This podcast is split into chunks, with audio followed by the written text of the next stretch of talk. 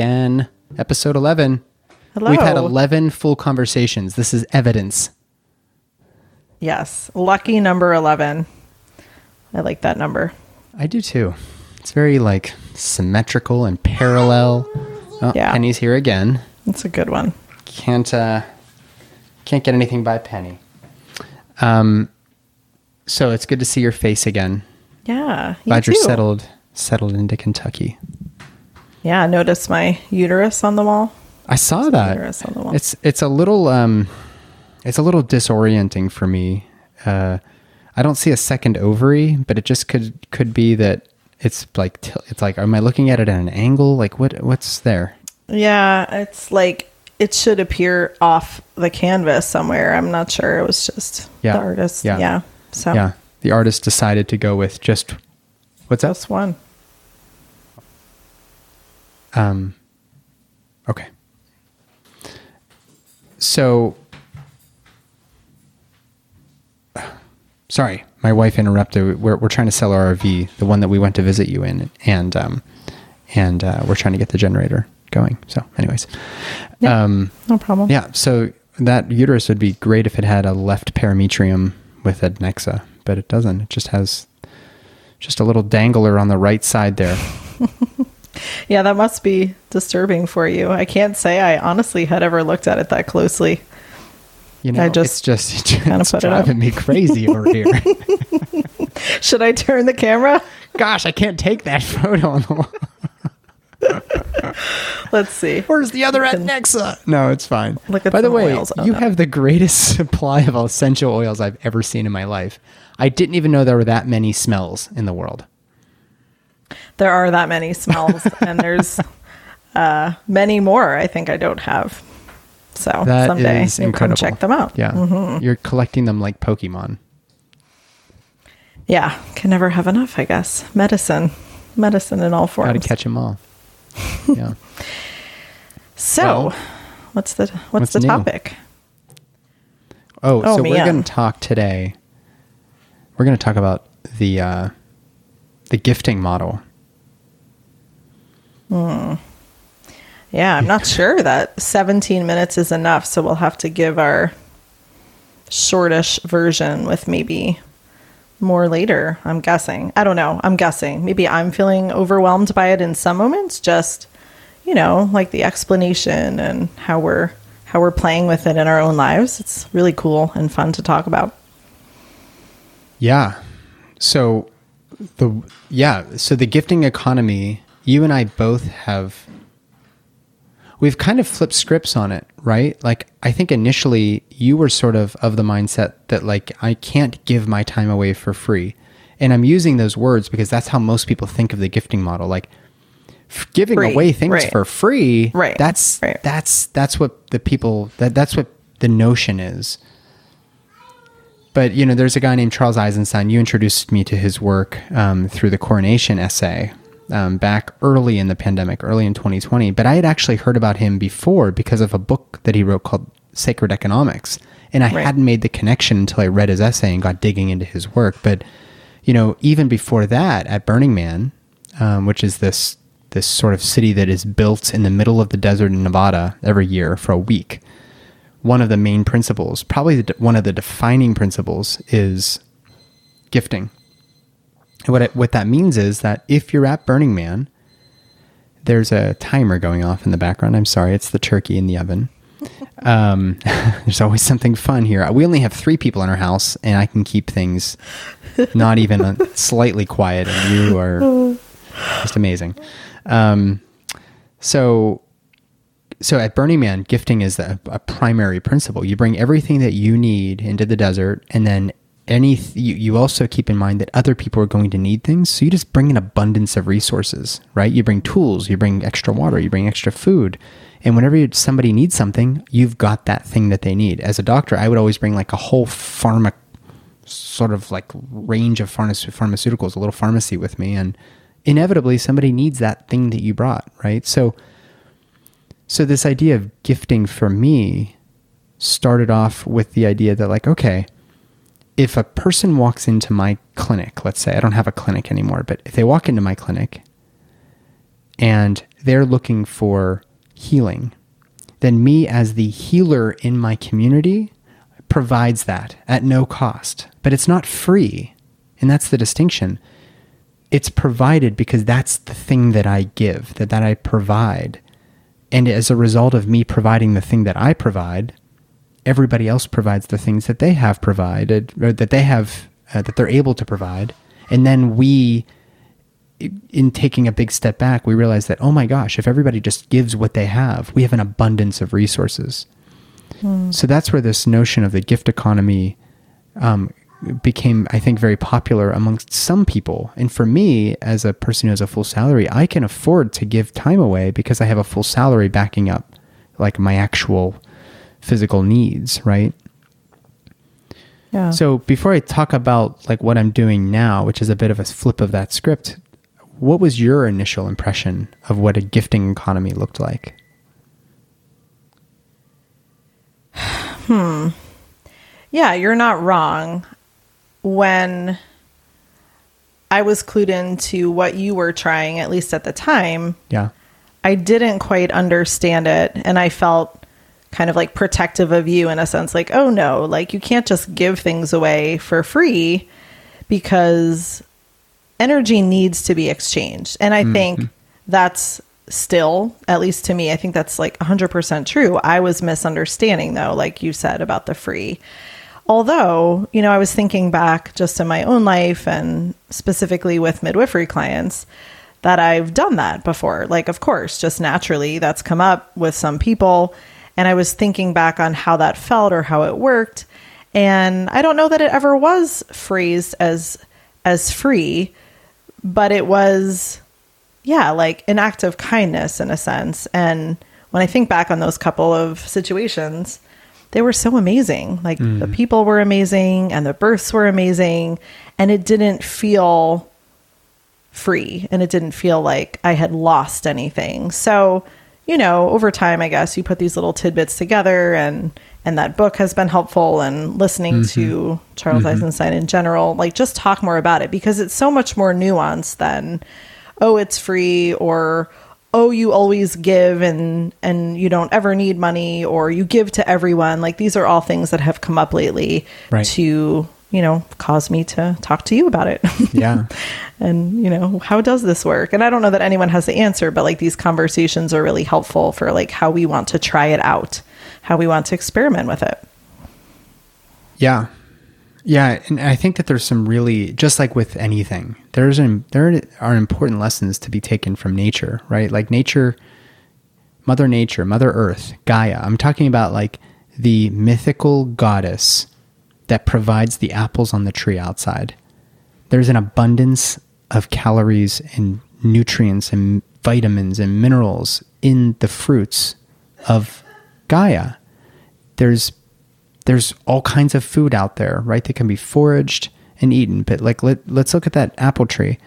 You go to that apple tree and you eat an apple, and that is a gift from Mother Earth, right? So you are, are being gifted this bounty that is nourishing your body, and Mother Nature asks nothing in return.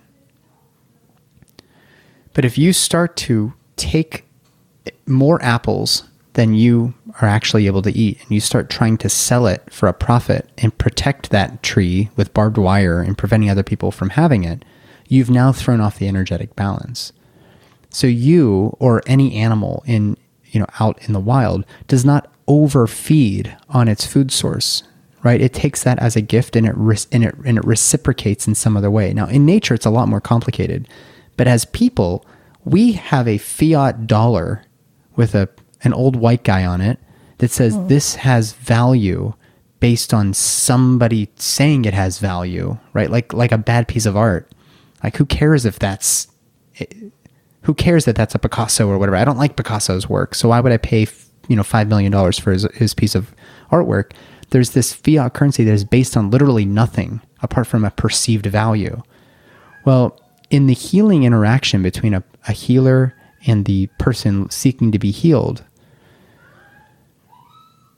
what would it look like if you took this value system away and you actually replaced it with a truly non transactional experience whereby you, Marin, my patient, are going to be healed by me, and I'm actually providing you with my gift. It's not free. It's not a one hour consultation is free, and then, you know, you're paying out the hmm. wazoo for the rest of your life. It's, I am gifting you with the thing that I have to give. And you are going to reciprocate because that's important to you. And if you don't reciprocate and you take advantage of that, then that's when the energetics fall, fall out of balance, which is just the same example I gave with the apple tree. Right.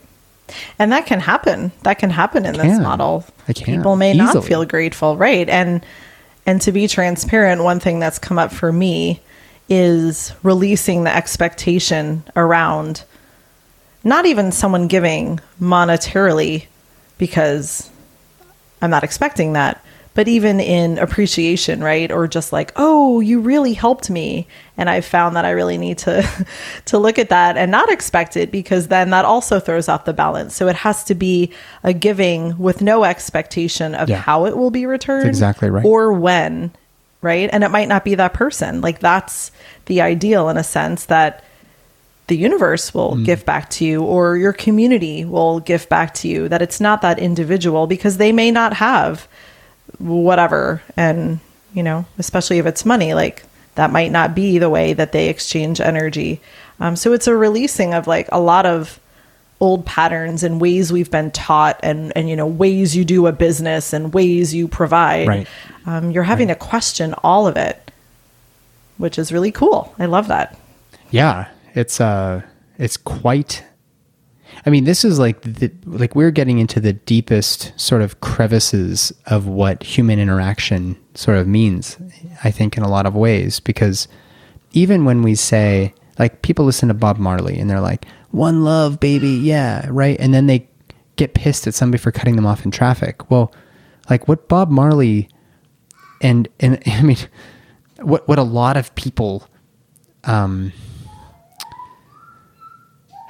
I hate to bring up like the new age thing, like, but you and I were actually talking about this right before we recorded. But when people are like, you know, namaste, like it, it doesn't, if it doesn't come off as genuine, then it isn't, then it isn't real, you know, mm-hmm. like, but, but what is real is, is a, like a genuine interaction between two people who are looking to exchange in a, in a very, again, very genuine way. They're like, I have this thing and I want to give it to you. Like there's healing and liberation in just being able to give the thing that you have hmm. to somebody else. yeah And so, you know, I've given my shirt off my back to people who are friends who are like, I really like your shirt. And it's like, gosh, I, this shirt means less to me than it does to you. And I want this to be something that you think about whenever you look at you're in the mirror and you're wearing this shirt. And that means a lot to people. You know, like I don't do it though because I want you to know that I'm generous. I do it because this is something that I genuinely I know that you like this shirt and I want you to really, really appreciate this shirt. So just like with back to the Bob Marley allegory, it's like when we say that I love you or that I respect you or hey, I see that you're in pain and like let's hug it out. Like if that's not genuine, it it's it's just a you scratch my back, I'll scratch yours. And that's where this whole fiat business bullshit kind of came out of, which it doesn't feel right. It doesn't feel real. It doesn't feel like there's really community here. But gifting is really based on this platform of community where hmm. we have to depend on one another, just like every organism out in, in, in nature, outside of our silos, our four walls of our house. That's how this whole thing works. And we're so far removed from that, you know? Sure, so far.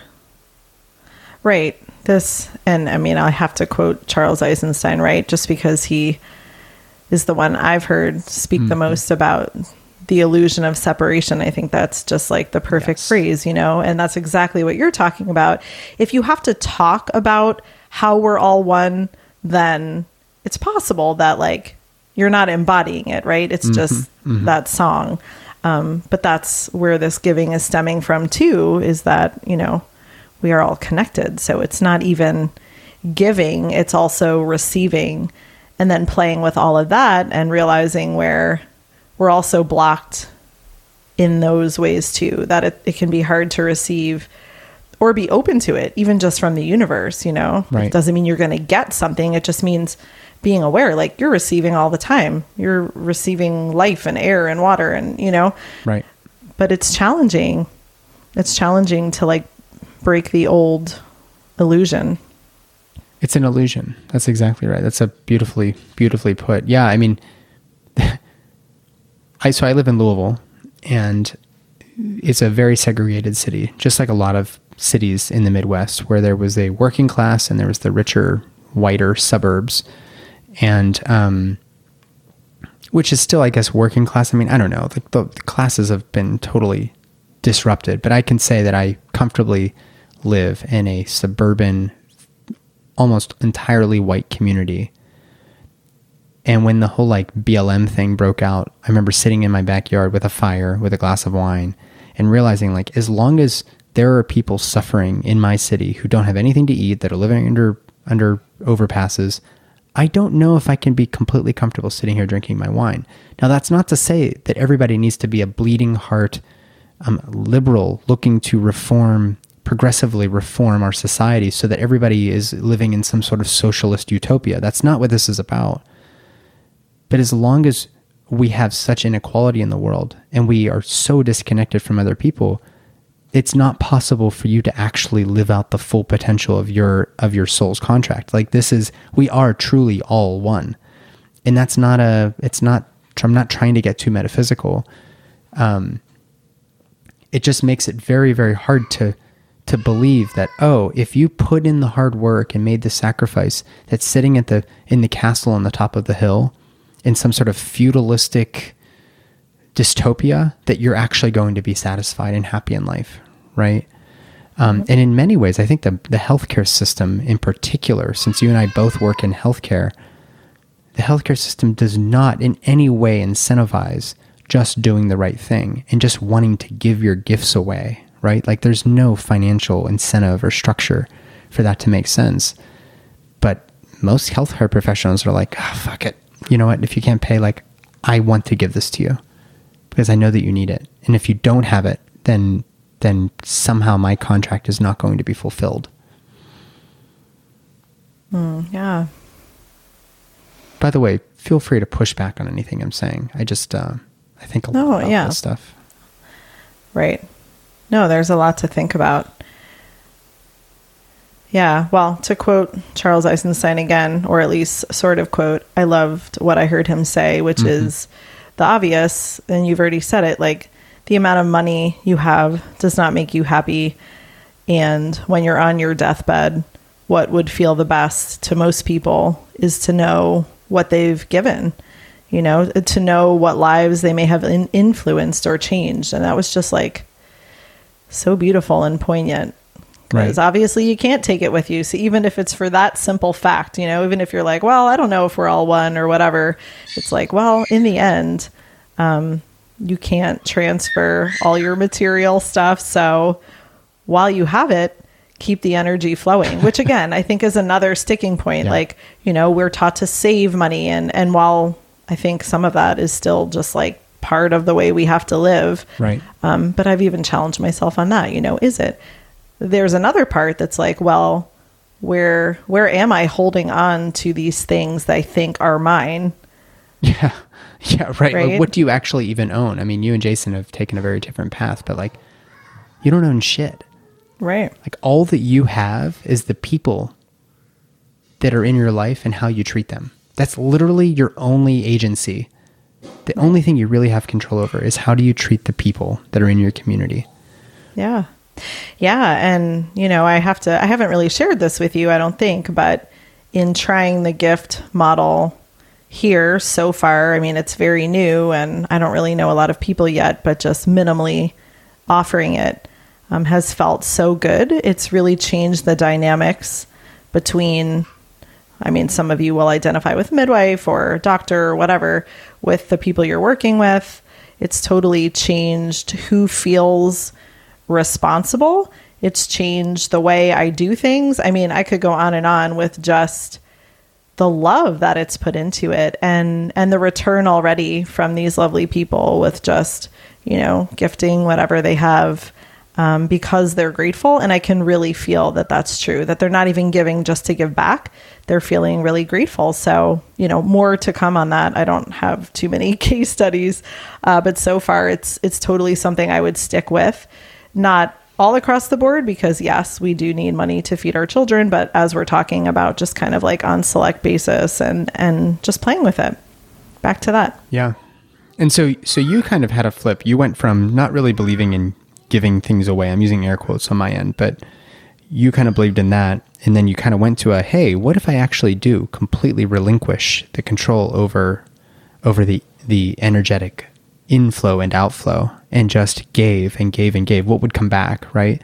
And I was experiencing that sort of in the side work I was doing. And then I decided, man, if I'm going to step out of the system, which we talked about in the last episode, I still need to make money. I've still got all this debt. Like, how am I going to make this work? So I decided to do like a hybrid model.